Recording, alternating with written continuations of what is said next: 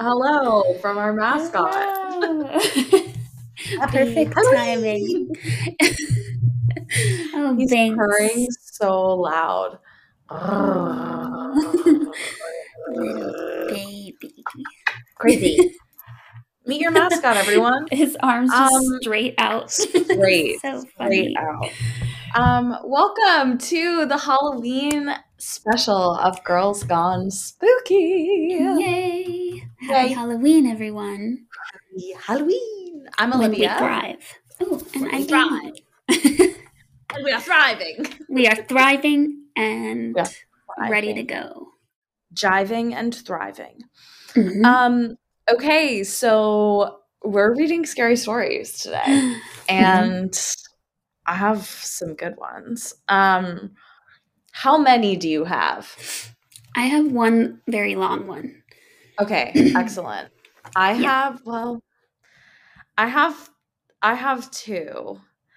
Um, I I actually have three, but I have two. I need to I need to cut it down, and I have so maybe I'll do one, you do one, I do one.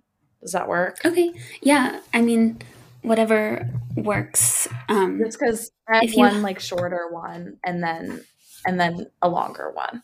okay. So that that works well. Okay. you can do three if you want to do three. we like hearing We'll see. you. Okay, we'll see. We'll see what we have time for because we can always do more of this because I like Yeah. this one. Okay, This yeah, because there are so many. I picked this one because I saw So it weeks ago, and I've been thinking about it this whole time. Yay! oh, I'm So- so excited. Okay, Um, for it. Okay, so mine are all from Reddit, and this one is from Sam Hasem. And the title is I had a disturbing conversation with my seven year old daughter. Yikes! Dad, Dad, I saw a zombie. I was in the kitchen making tea when my little girl came rushing in. She ran through the back door so fast she almost tripped up the step. I poured boiling water from the kettle into a mug, hardly looking up. Oh, yeah? Yeah, I did. Its face was all pale and messed up. It was gross, Dad. I put the kettle back and picked up the milk, sighed inwardly. I really had to be more careful about what I watched on TV in the evening. Rosie has a habit of sneaking downstairs in the night, and last week she caught me watching The Walking Dead, of all things. She had zombies on the brain ever since. I keep telling her they're not real, but it doesn't seem to make a difference. Sweetheart, what did we say about zombies? I scooped the tea bag out of the mug and dumped it in the bin. You know, if you keep talking about them, Daddy's going to get in trouble with Mommy again. Yeah, but I saw one. I know, honey, but I already checked the back garden twice yesterday, and I can promise you it's a zombie free zone. No, not in the back garden. Hmm? I didn't see it in the back garden. I had the mug raised half half raised to my lips, but now I put it down again. I turned to look at Rosie. Her hair was windswept and her little cheeks were red as if she'd been running. Sweetheart, I put on my best stern dad's not happy voice. I'm going to ask you a question and I want you to be honest with me. Have you been playing along the path out back again? I didn't really need to ask the question because I already knew the answer. Rosie is allowed to play in the garden on her own, and sometimes, if she asks us permission first, we let her ride her bike along the path at the back of the house, the one that runs past all the neighbors' back gardens. But that's all we allow her to do. This area is pretty safe, but these days you can never be too careful. There was a burglary a couple of roads over a few months back, and last year someone was mugged on the high street. Several years ago, a few towns over, a little boy even went missing. That was quite a long way away from here, of course, but it made national news for a few days until the search fizzled out, and it made a lot of parents a lot more cautious. Rosie's getting older now and she's an adventurous girl, but still, you have to have boundaries. And on a few occasions lately, Rosie's been crossing those boundaries, riding her bike farther than she should, not coming straight away when we call her, sneaking out the back gate when she's only meant to be playing in the garden. As I watched Rosie now, I noticed her face growing redder. She looked away from me, down at the kitchen floor, and scuffed her feet. Dad, I only went a little way down, she said. I promise. I was chatting to Mr. Henderson because I saw him in his back garden again. I said hello and made him jump. I sighed. So there it was. Mr. Henderson was Rosie's zombie. Yesterday it was the postman, and the day before that it was a different neighbor. I took a sip of my tea and shook my head. Mr. Henderson was, in fairness, a better candidate than the others. The guy lives on his own and he looks about a 100 years old, moles all over his face, skin like it's a deflated balloon. Whenever we'd chatted over the garden fence before, though, he'd always seemed nice enough, just a bit lonely. I couldn't have Rosie going around calling him a zombie. Listen to me, sweetheart. I know you didn't go far or anything, but I don't want you. I came right back after, too, Dad, Rosie interrupted. She was staring up at me now, blue eyes large and pleading. I promise. And I even said no when Mr. Henderson offered me an ice cream because I know you don't like me taking stuff from strangers. I opened my mouth to respond, then paused. He offered you ice cream? Yeah, but I said no. Mr. Henderson really wanted me to come in and have one, but I told him I had to get home. And then I came straight back here to tell you I'd seen a zombie, and I. Rosie was babbling now, her voice whirring like a motor, but I'd stopped listening. My mind was still stuck on something she'd said a moment before. Mr. Henderson really wanted me to come in and have one. I took another sip of tea and frowned. That wasn't good. I didn't mind the neighbors chatting to my little girl, but I didn't like the thought of them inviting her in, not without us there, not even if they were just kind, lonely old men. I made up my mind to go round and visit Mr. Henderson later and to tell him that myself, kindly, of course, but firmly. In the end, though, I didn't get a chance because a few moments after I'd had the thought, Rosie said something else, something that pushed everything else from my mind and ended any idea I might have had about going over to Mr. Henderson's house. She said something that made me feel cold. Daddy, please don't stop me playing in the garden. I promise I won't sneak out again. I don't want the zombie to get me.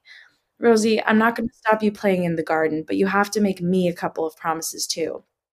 First, promise me you'll stop going around calling people zombies. Mr. Henderson may be old, but he's not one of the living dead. Rosie frowned. I didn't. What do you mean you didn't? You just ran in here a moment ago calling him one. No, I didn't. Mr. Henderson's not a zombie. I saw the zombie in his house, but it wasn't him. Oh. I frowned. I had the mug raised to my lips to take another sip of tea, but now I put it down again. What do you mean, sweetheart? You saw someone else in his house?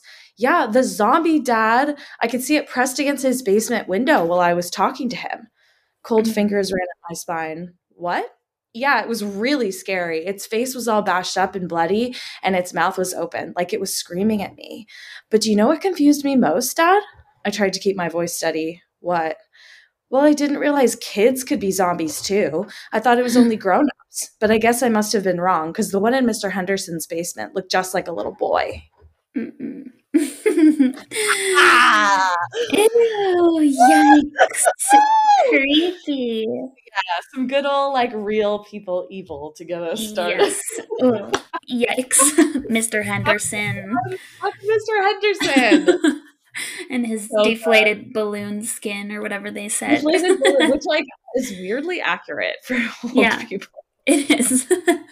the things that happen to us as we age. Yeah, I will. Yikes. Yep. Uh, your turn. that was a good one. Okay.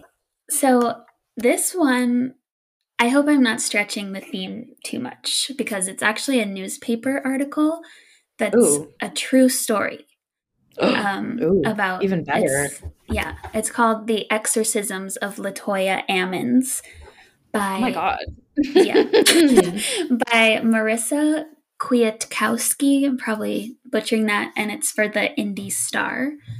So some of this I'm reading directly from the article, and some I'm going to summarize because it's a little long. But here we go. So it's a tale, they say, that started with flies. Yikes. So in November I don't know 2011, no. In November 2011, Ammons, the Ammons family moved into a rental house on Carolina Street in Gary, Indiana, a quiet lane lined with small one story homes. Big black flies suddenly swarmed their screened in porch in December, despite the winter chill. This is not normal, Ammons' mother, Rosa Campbell, remembers thinking. We killed them and killed them and killed them, but they kept coming back. There were other strange happenings too. After midnight, Campbell and Ammons both said they occasionally heard the steady clump of footsteps climbing the basement stairs and the creak of the door opening between the basement and the kitchen. No one was there. Even after they started locking the door, the noise continued. Campbell said she awoke one night and saw a shadowy figure of a man pacing her living room. She leaped out of bed to investigate and found large, wet footprints. No, no, no. But man, just footprints. Um, on March 10th, 2012, Campbell said the family's unease turned to fear. It was about 2 a.m. Normally, Campbell, Ammons, and her children would have been asleep, but they were mourning the death of a loved one with a group of friends. Ammons, who was in Campbell's bedroom, startled everyone by screaming, Mama, Mama! Campbell said she ran into her bedroom where her then 12 year old granddaughter and a friend were staying. Ammons and Campbell said the 12 year old was levitating above the bed, unconscious. What? yeah, I'm shocked that we did an episode on exorcisms and I did not find this. So no. I am. Oh my god. Yeah, it has Ah! everything. Just wait. It has it all. Like Stefon from SNL. Yeah. This club has it all. exactly. It has levitation, flies, demons, demons. Exactly. Everything you want. Um, okay, so she's levitating above the bed, unconscious. According to their account of events, Ammons and several others surrounded the girl, praying. Campbell said she remembers being terrified. I thought, what's going on? Why is this happening? Eventually, Campbell said her granddaughter descended onto the bed. The girl woke up with no memory of what happened. Campbell and Ammon said the people who were visiting that night refused to return, which, yeah, same. Um, Yeah. Same. yes, I don't blame them. So, Retweet. yeah. so, okay, I'm going to summarize this that at this point, they went to two different clairvoyants, and also being a religious family, they sought guidance from their church. So, the clairvoyants said that their best option was to leave the house as soon as possible because they were sensing the presence of over 200 demons in that rental house. 200. Is it on So- like the hell mouth? I know. I don't know. It's so bizarre. So, um, yeah, unfortunately, though, quickly moving out of their house wasn't an option because of their financial situation. So, they followed the other advice, which was to make an altar in the basement of the house, which is where they believed the evil and everything was originating.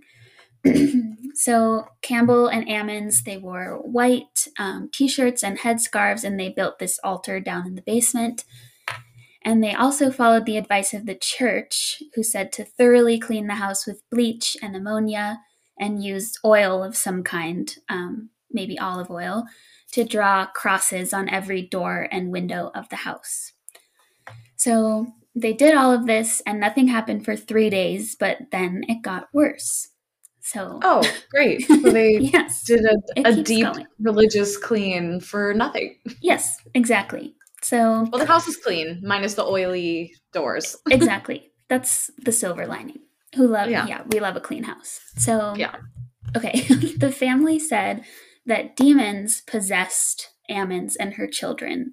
So up to this point they hadn't been possessed. I guess the girl who was levitating had, but Yeah. now they're being possessed more regularly. So um Ammons and her children, who are then ages 7, 9, and 12, uh, the kids' eyes bulged, evil smiles crossed their faces, and their voices deepened every time it happened. Ah. They, Mhm. yeah. mm-mm. The youngest boy, who is then seven years old, he sat in a closet talking to a boy that no one else could see. Oh, Um, great. The other son was describing what it felt like to be killed. Campbell said the seven year old once flew out of the bathroom as if he'd been thrown, and a headboard once smacked into Ammons' daughter, causing a wound that needed stitches. The 12 year old would later tell mental health professionals that she sometimes felt as if she were being choked and held down so she couldn't speak or move. She said she heard a voice say she'd never see her family again and wouldn't live another 20 minutes. That's very specific. but Yeah. um, yeah, finally, in desperation, they went to their family physician, Dr. Geoffrey Onyeukwu. And I don't know if I'm pronouncing that right, so I'm going to call him Dr. O from now on. So they went to see him April 19th, 2012. And Ammons said she told him what they were going through, hoping that he might understand.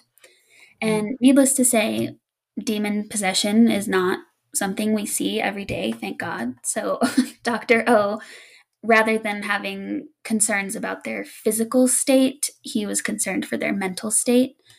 Um, and as they talked through everything, chaos erupted. So Campbell said that Ammons's sons cursed Dr. O in demonic voices, raging at him. Medical staff said the youngest boy was lifted and thrown into the wall with nobody touching him. Uh, the boys abruptly passed out and wouldn't come to.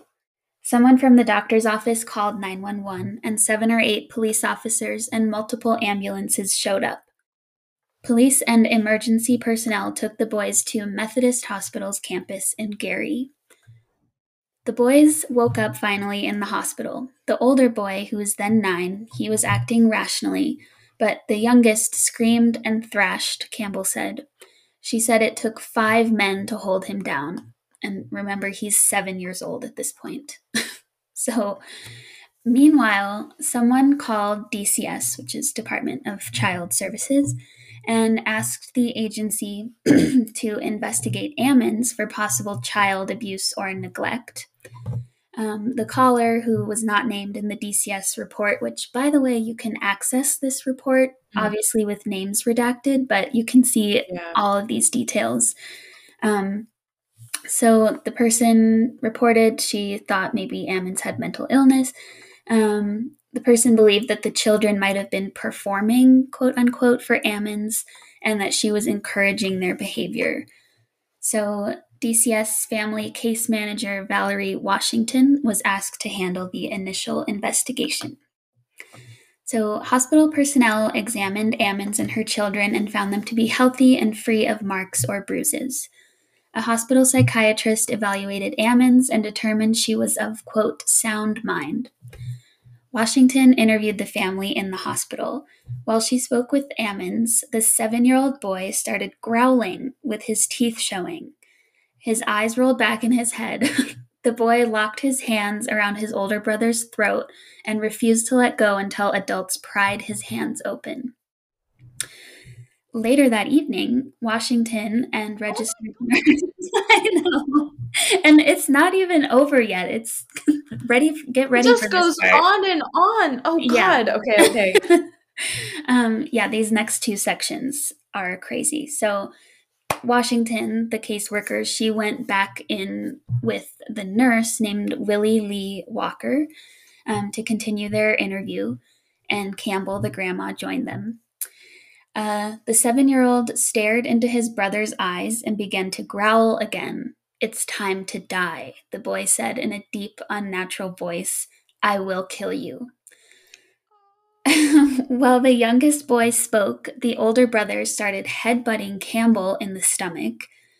And what happened next would rattle the witnesses, and to some, it would offer not only evidence, but proof of paranormal activity.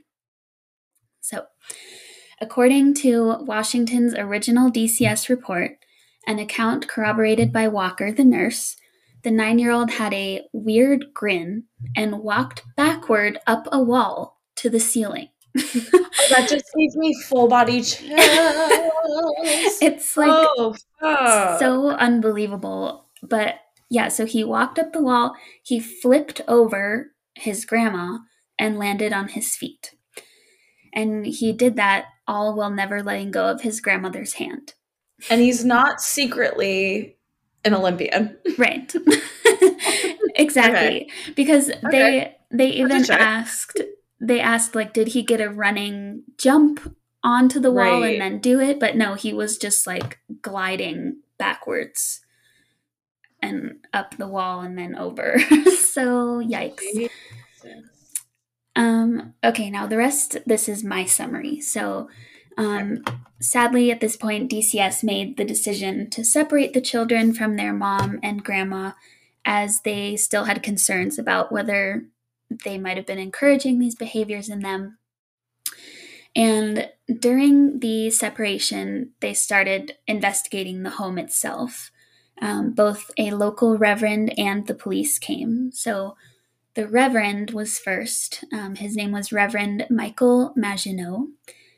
And he came and interviewed the family, or I guess it was just Ammons and Campbell at that point. Um, and they sat and talked. And as they were sitting there, the bathroom lights kept flickering on and off.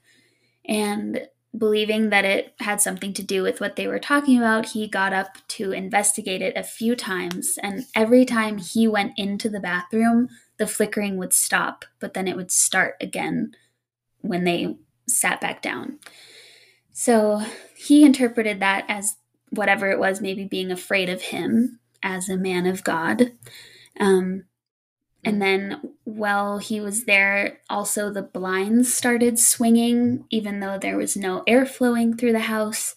And again, they saw the wet footprints in the living room. Um, before leaving, Maginot said a very intense prayer, they said, over the house and encouraged Ammons and Campbell to move out immediately because the house is not safe. out. Yeah. so then a few days later, um, the case manager, Valerie Washington, came to the house to continue her investigation and determine, you know, whether to reunite the children with the family. And Washington had two police officers accompany her on this visit. So the house appeared like any other house. It was clean, as we know, and they had a lot of food in the cabinets. Um, it was all clear, except that the basement is weird. So they went down to investigate when Campbell shared their concerns about that area.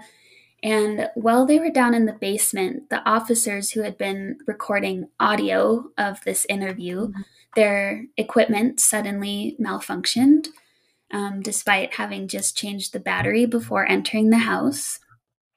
And in listening back to the recorded audio, they could hear an unidentifiable, unidentifiable voice saying, "Hey," but probably not like that. Probably like, "Hey, hey." Hey. Exactly. The So, number of people involved in like Mhm. having an experience is insane. I know. Yes, agreed. And there's even more people that get involved here. So, um, they during this visit they were also taking photos of the house. Um, and in these photos, they saw these strange silhouettes, a cloudy white image that looked like a face, and a green outline of something that looked like a woman. And also, in a photo that they took of the outside of the house, there is clearly a figure standing in the window. And I looked at this picture, it looks like Slender Man. and I know he's like made up, but it looks like him, you know, with the suit and all Yes. that long neck. Oh. Yeah, so yes. yeah, so I will share that photo with you. Um, Please. and as if that wasn't enough, when they left the house, the officers, their radios started to malfunction in the car. So did the motor to move the driver's seat back and forth. And when he got oh home, my his god. garage door malfunctioned also. Um, so very weird. Um, okay, after that, a bit more time passed. Police, more police officers, and a new caseworker because the first one refused to go back. Um, they went back to visit the house, and this time the Reverend came as well. And the first thing they noticed this time was this mysterious, slippery substance dripping down the walls, both upstairs and in the basement. And they thought maybe this is the oil that they've been using to anoint the house, but they cleaned up an area of the wall and they blocked it off so no one could access it before they went off and did other things. But Okay. Upon returning to the area later, that weird goo was back, just like before.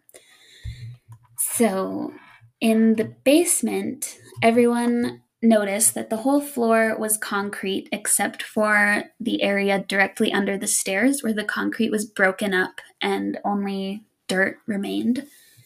So, they decided to dig into this area in case there was a body there or something to oh, explain can you this. imagine? Yeah. Mm.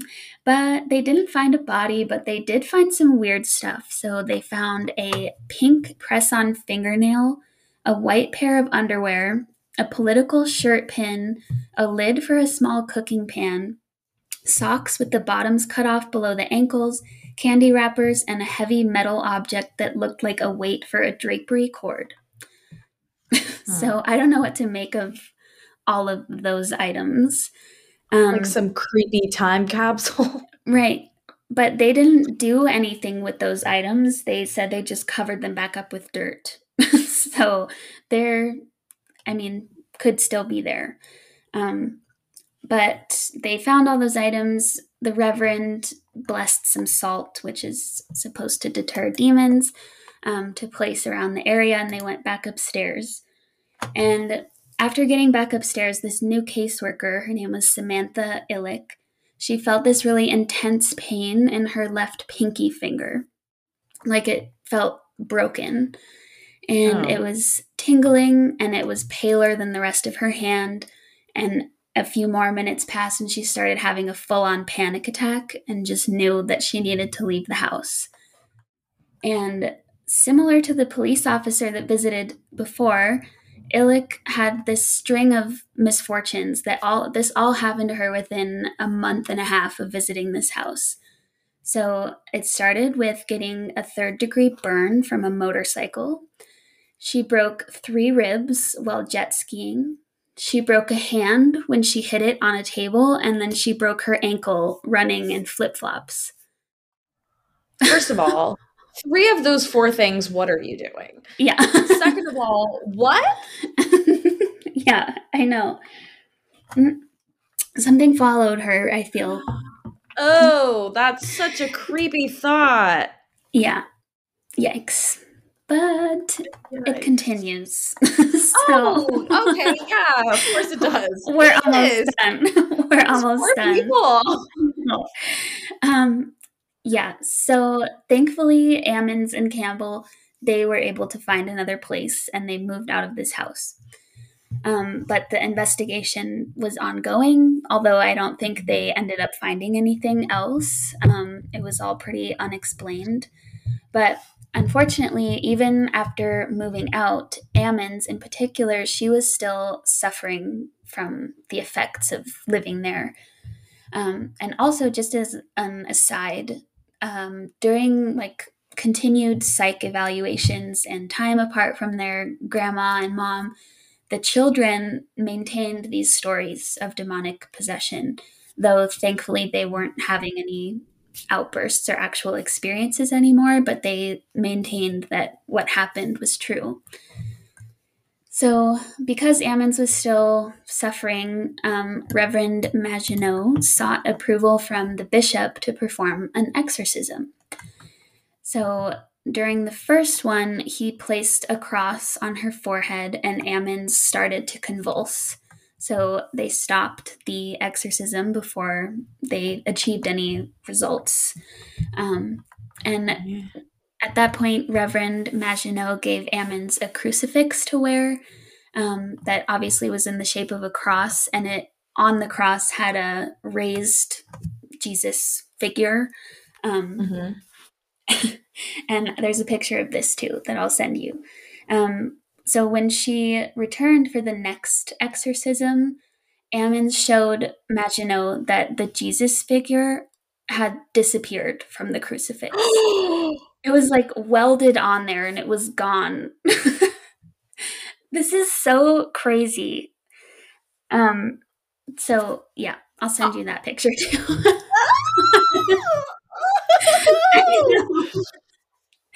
um, yeah, yikes. what in the demon is that? I know. Oh yeah, my god. I mean, there's 200 of them, so they're just like wreaking havoc. oh, I forgot about that. Yeah. hmm That they're living on a hellmouth, apparently. Yes, exactly. It's just like a movie plot. Like I know. I feel like people could be- survive this? Yeah, when I was googling it, I kept trying to see like, is this? Did they post this on Halloween, or did they post this on April Fools? but it was like in a, a random January that they wrote this story. So Right. I think that it's true. And tell me again where it is. Uh, Gary, Indiana. Indiana. Yeah. What the hell? Yeah. But okay, I think it took four exorcisms for them to finally exorcise whatever was affecting um, Ammons. And yeah, during the final one, they noticed that she was no longer having these violent reactions to them praying over her. And they pushed through it all, and Ammons, when it was done, actually fell asleep, like a very deep sleep. And to them, that signaled that whatever it was was gone. So, um, about six months after they had been taken away, Ammons and Campbell were reunited with the children and grandchildren. Um, and it was a really happy reunion. They were all able to leave all of this in the past, though I can't Wow. imagine that they don't have PTSD. And a lot of therapy. Yeah. Like so many therapy bills. Yes. yep. So they're all doing well now, and the landlord of the house in Gary was able to rent it to somebody else. and that tenant hasn't complained of anything other than that people are always driving by because the house is now an object of local curiosity. So, yeah, I mean, there are so many people involved. I feel like is it possible that everyone is getting punked by these people? I don't think so. I mean, But- that think of the lengths they'd have to go to for like the lights flickering and all of the like little details, the equipment Mhm. not working and, Right. and the Yeah. cross. Like, Yeah. I know. It's yeah, there's too much and for these social workers and policemen to make official reports about a child like walking backwards up a wall, I think they're unlikely Right. to make that up. Um, yeah. So Oh my god. yeah. I mean that That's- like that would that would scar you for life Mhm. seeing something like that.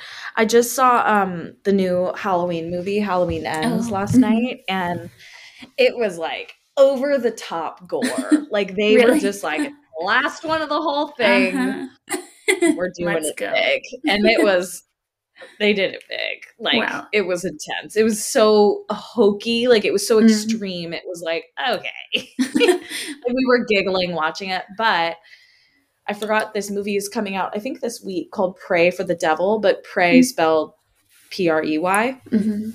And it's about this woman who becomes a nun and she basically becomes like an exorcist in training. And there's like an exorcism school. So it's Mm. like nuns and priests and holy people, whatever Mhm. uh, people of the cloth Yeah. and um anyway it's it's basically like she has this like dark history with demons and like her mom being possessed and then she's trying to help this little girl who's allegedly possessed and then it's like the demon like recognizes her oh and god. so uh, it looks really good but there is literally a scene that's like the little girl like scaling up the wall Mm. like backwards and you're just Mhm. like oh my god Oh. like i if i saw that in person and i was like awake like if i Yeah. i as an awake conscious sane human Mhm. saw that i think i would die i think i would literally just drop dead like i would be like that's enough of that Yeah. that's enough of li- life for me like yeah. i'm good i'll pass Yeah, it would absolutely change everything you thought Everything. you knew.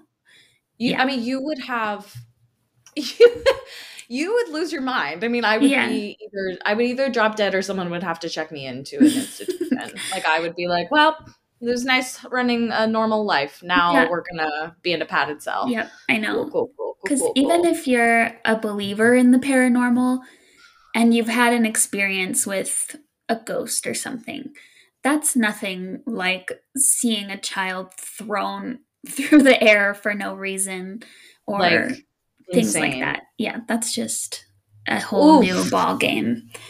oof uh, But yeah, that's Latoya Ammons' Ugh. story. And Ugh. yikes. Big yikes Um, okay, I'm gonna do one more. It was seriously so hard for me to pick stories. Like I had like 30 tabs open and was like, okay, we gotta it down. Yeah. Um, and I'm trying to pick ones that are like a little fringe and like different. So keep that in mind. That first one I just thought was like classic Yeah. scary. Like yeah, it is. real people are terrifying sometimes. Oh yeah. Um, okay, this one is by Grand Theft Motto, again on Reddit. Clever. and this one won um, scariest story and most immersive story in 2019 from the No Sleep like creative writing. Cool. So, but it's not creative writing; it's real. Right. So, something walks whistling past my house every night at 3:03. Uh, okay. Every night, no matter the weather, something walks down our street whistling softly. You can only hear it if you're in the living room or the kitchen when they walk by, and it always starts at exactly 303. The sound starts faint somewhere near the beginning of the lane near Carson Place. We're towards the middle of the street, so the whistling moves past us before fading away in the direction of the cul-de-sac. When I was younger, my sister and I would sneak into the kitchen some nights to listen.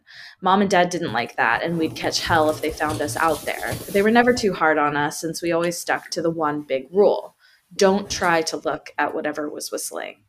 Mm. My neighborhood is a funny place. I've lived here since I was six and I love it. The houses are small but well kept, good sized yards, plenty of places to roam. There are a lot of other kids here that are my age. I turned 13 back in October. We grew up together and we would always play foursquare in the cul-de-sac or roam, or roam around from back porch to back porch in the summer. This was a good place to grow up. I'm old enough to see it. And there's only the two strange things here the night whistling and the good luck. The whistling never bothered me much. Like I said, I couldn't even hear it from my bedroom. But my mom and dad don't like talking about it, so I've stopped asking questions. My dad is a strong guy, tall and calm. He has an accent since he moved to the US as a kid. His family, my grandparents, they're from the islands. That's what they call it, at least. My dad, the only time he isn't so calm is if the whistler comes up. He talks a little quicker then, eyes move faster, and tells us not to think about it so much and to always remember the one rule, the big rule. Don't try to look outside when the whistler goes past. Not that we could look even if we wanted to. See, there are shutters on the inside of every window, thick pieces of heavy canvas that pull down from the top and latch to the bottom of the window frame. Each latch even has a small lock, about the size of what you'd find on a diary. My dad locks those shutters every night before we all go to bed and keeps the key in his room. My mom, I don't really know what she thinks about the whistling. I've seen her out in the living room before at 3:03 when the sound starts. I could see her if I cracked my door open just an inch to peek out. She's not out there often, at least I haven't caught her much, but once or twice a month I think she sits out there on our big red couch just listening. The whistler has the same tune every night. It's cheerful. Da da da da da dum da da da da da dum. Remember how I said there are two odd things about where I live? Well, besides our night whistler, everyone in my neighborhood is really lucky. It's hard to mm-hmm. explain. Dad doesn't like us talking about this part much either, but good things just seem to happen to people around here a lot. Usually it's small things, winning a radio contest or getting an unexpected promotion at work or finding some arrowheads buried in the yard, you know, the authentic kind. the weather is pretty good and there's no crime, and everyone's garden blooms extra bright in the fall. A million little blessings, I've heard my mom say about living here. But the main reason we stay here, why we moved here in the first place, is my sister Nola. She was born very sick, something with her lungs. We couldn't even bring her home when she was born, only visited her in the hospital. She was so small, I remember, small even compared to the other babies, and a machine had to breathe for her. We moved into our house here to be closer to the hospital, and as soon as we moved here, Nola started getting better. The doctors couldn't figure it out, so they chalked it up to whatever they were doing, but we all could tell they were confused. But my parents knew, even I knew. Nola was getting better. It was just, and it was just another of the million little blessings we got for living in our neighborhood. So that's why we stayed, even after we found out that for every small miracle that happens here every day, now and then, some bad things happen. But they only happen if you look for the whistler. See, our neighborhood has a welcoming committee. They show up with a macaroni casserole and a gift basket and a manila folder whenever someone new moves in.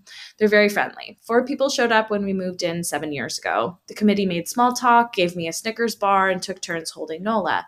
It was her first week out of the hospital, so they were extra careful.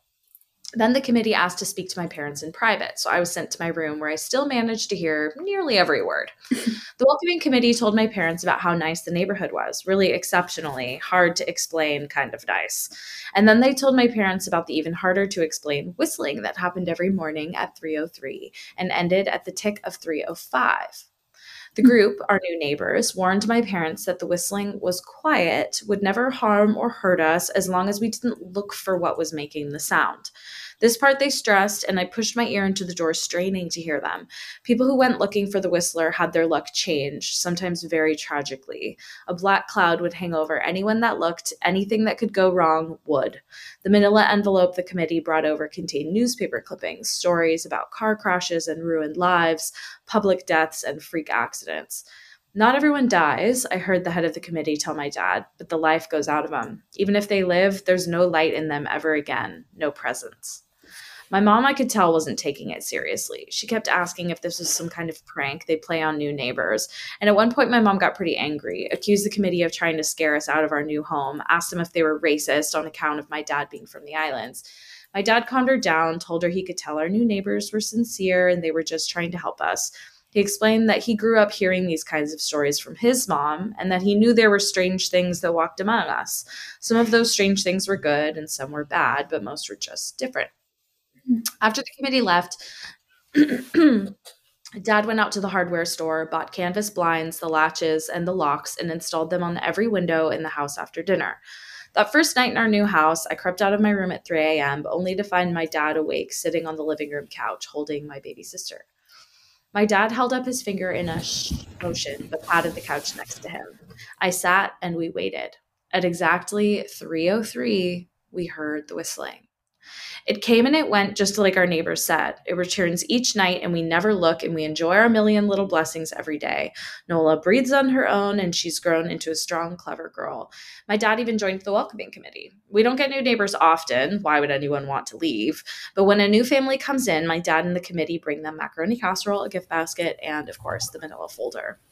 I can always tell by the look on my dad's face when he comes back if the family took the committee seriously or if we'd be getting new neighbors again very soon. Not long ago, a family moved in directly next to us. The previous owner, Miss Maddie, passed away at age 105. She lived a oh. good long life. Our new neighbors seemed like they'd fit in just fine. They believed the welcoming committee, took my dad's advice about locking shutters since they had a young child of their own. Whatever newspaper clippings were in that manila folder, whatever evidence, my dad never let us see. But I imagine it must have been awfully convincing since our neighbors got along with no issues for the first month. One night, when our neighbors had to leave town, they sent their son Holden to stay with us. He was 12, a year under me in school. I didn't know him well before that night, but as soon as his parents dropped him off after dinner, I could tell it was going to be a bad time.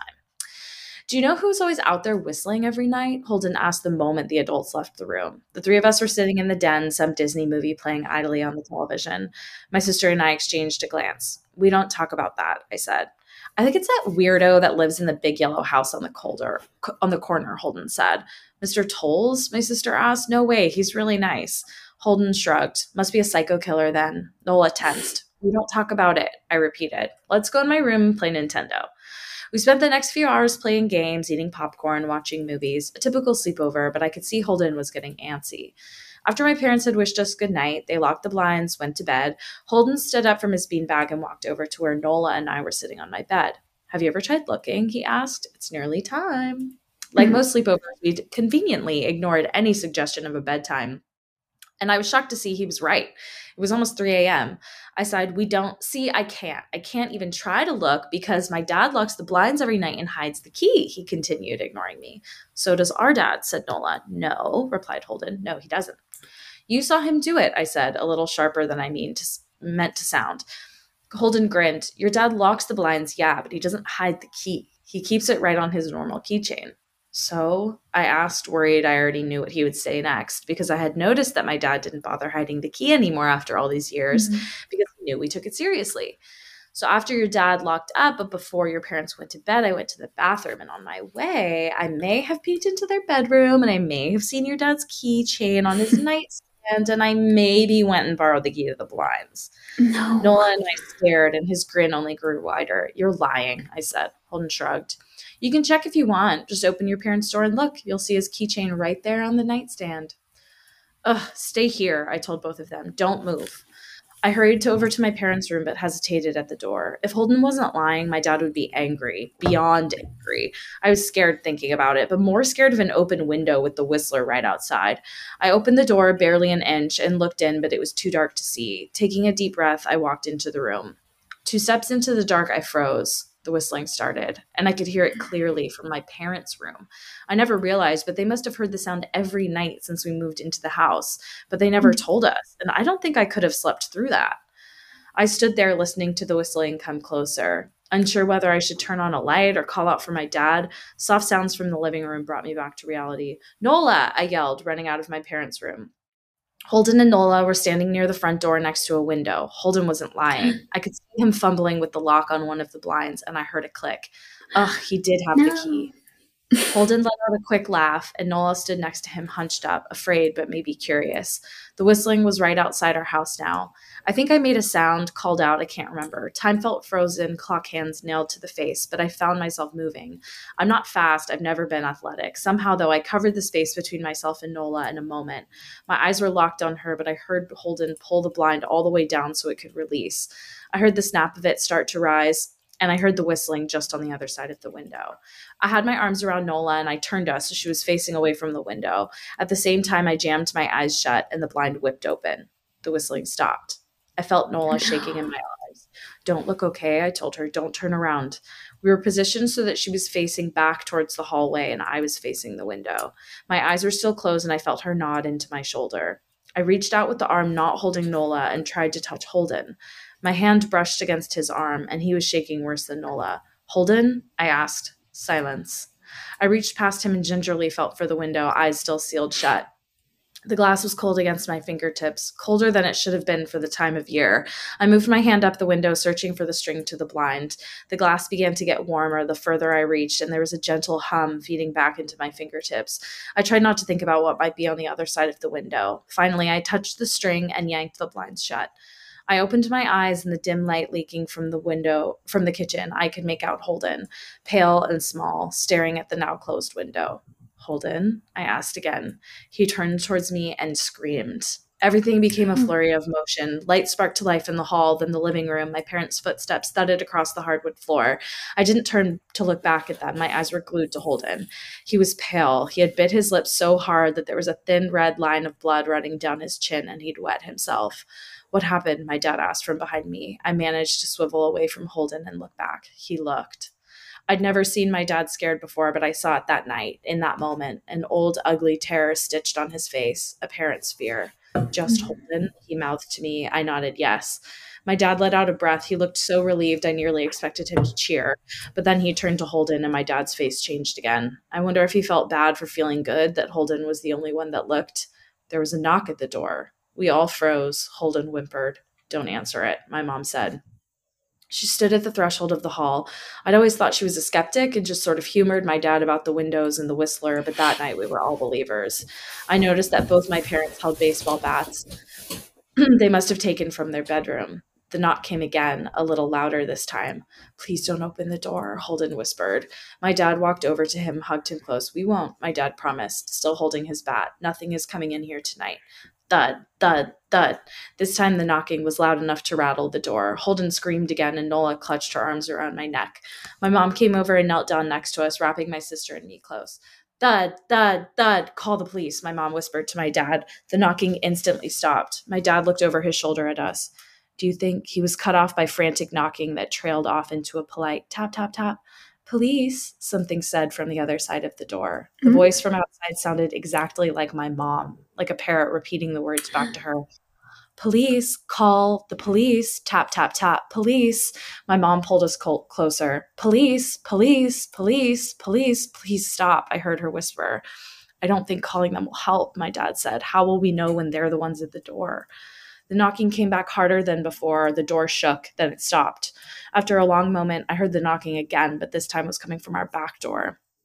We all turned together towards the back door, but the knocking immediately returned to the front door. Front to back, back to front, loud then quiet, then loud again. Suddenly the sound was coming from both doors at once, big heavy blows like a sledgehammer.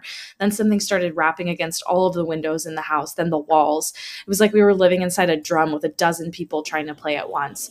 Or we hmm. were a turtle and something was attempting to claw us out of our shell. Stop, Holden yelled. The knocking died. I won't tell, Holden said, staring at the door. I promise I won't tell anyone what I saw. Just please go away. We waited for nearly a minute, and then we heard it a soft tap, tap, tap coming from the window Holden had looked through earlier. Holden started to cry, sobbing like a prisoner watching gallows being built outside their cell. My dad held him, brushed his hair, but never lied to him, never told him things would be okay. The tapping at the window went on for the rest of the night. We huddled together in the living room for I don't know how long. Eventually, my mom tried to take us kids into my room while my dad stayed to watch the door. But the second we moved into my bedroom, the knocking came back so loud it was impossible to ignore. I was afraid the door couldn't take it. We went back to the living room and the knocking stopped. Only the tap, tap, tap on the window remained. None of us slept that night. The tapping stopped around 7 a.m. It's about the time the sun, sun's the sun comes up here.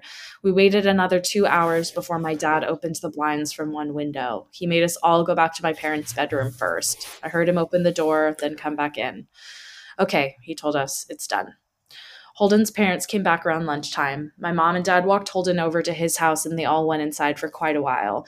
Nola and I watched from the window. She stuck to me the whole day, right at my side, sometimes holding my hand. When my parents came back, they looked grim, but wouldn't tell us what they said to Holden's family. It was a Sunday, so we all spent the day together, ordered pizza, and watched movies. That night, everyone slept in my room. Nola and my mom in the bed with me, my dad in a chair he'd pulled over. There was no knocking that night or any night since then. We didn't see much of Holden or his parents for the rest of that week, but by Thursday, there was a moving truck in their driveway. Nola and I mm-hmm. watched them packing up the whole afternoon after school. What sticks with me most is how tired Holden and his parents looked. All three had the same pallor, grim mouths, and lightless eyes. Even from across the street, I could tell something was very wrong. Holden and his family were gone before sunset. I remember what the original welcoming committee said to my parents when we moved in. Not everyone who looks at the Whistler dies, but even those that live have the light go out of them, and the rest of their lives are full of misfortune, a million little tragedies.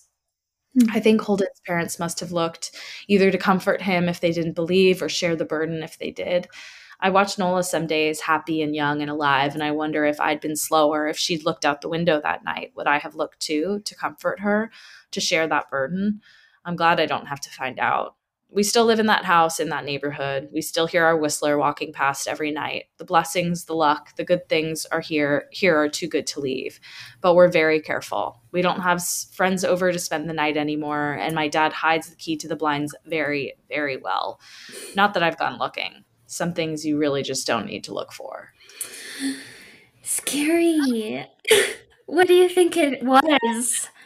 I don't know, like a skinwalker or something. Yeah. I don't know. Ooh. But something that can grant good luck, I guess, or grant yeah. wishes or right. I don't know.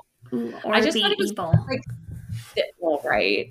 I feel like it's like I mean I, there are so there were so many stories that are like plot twists, right? Like scary mm-hmm. stories. Are like I met Lucifer and he's actually not out to get us. Like he's yeah. it's actually playing into our own guilt and fears and things mm-hmm. like that and like bad evil that already exists in the world like lucifer isn't evil like people are evil and he yeah. he plays that against us but i think i don't know like a lot of these stories like I don't know, like they're they're the skinwalker ones, but I liked this one because it's so it's like there's a trade, right? Like if you meet mm-hmm. the devil at a crossroads, like if you hold up your end of the bargain, there's not always punishment. You know what I mean? Like sometimes right. it's an exchange for your soul, like then you're fucked. But in these situations, it's like we all have this understanding that this is the deal. So I'm yeah. saying don't do this one thing. It's like Adam and Eve, right? In mm-hmm. the Garden of Eden. Like, don't eat the fucking apple. Yeah. right. But you know, it's like the one thing you're not allowed yeah. to do. You have to do it. But right. like kids unfair because it's like, of course, a kid is going to be super curious. Yeah. yeah, especially like a preteen boy. right. They're going to do silly, whatever. Silly yeah. yeah. So Ooh, that there's was some other. Yeah, I feel like we should start doing these like once a month because Yeah. I feel like there. I, I just I literally have like a note full of links to these now, and I'm just Yeah. like, oh, the Skinwalker ones are. Terrifying, and some of them are on No Sleep, but some of them are from on like from like indigenous Reddit. okay. So it's like so I don't. You're like, are these real? I don't know. yeah, okay. Yeah, I like that idea because this was really fun to just Yeah, this is really fun. Yeah. people are creative. I People are it. so creative. I love it. I love it. Well, and yours was just outright terrifying. and true, apparently. So yeah, what the hell? Yikes. Scarier. watch out for demons. Well, Watch out for demons, guys. Um, and happy Halloween. Have Happy a Halloween. safe and fun and spooky Halloween and enjoy your celebrations. Send us, tag us in photos of you guys in your costumes. We'll be sure to Mm-hmm. Post ours. Yes. Um, and yeah, otherwise, stay spooky, friends. We'll see you soon. Stay spooky. Happy Halloween. Bye. Halloween.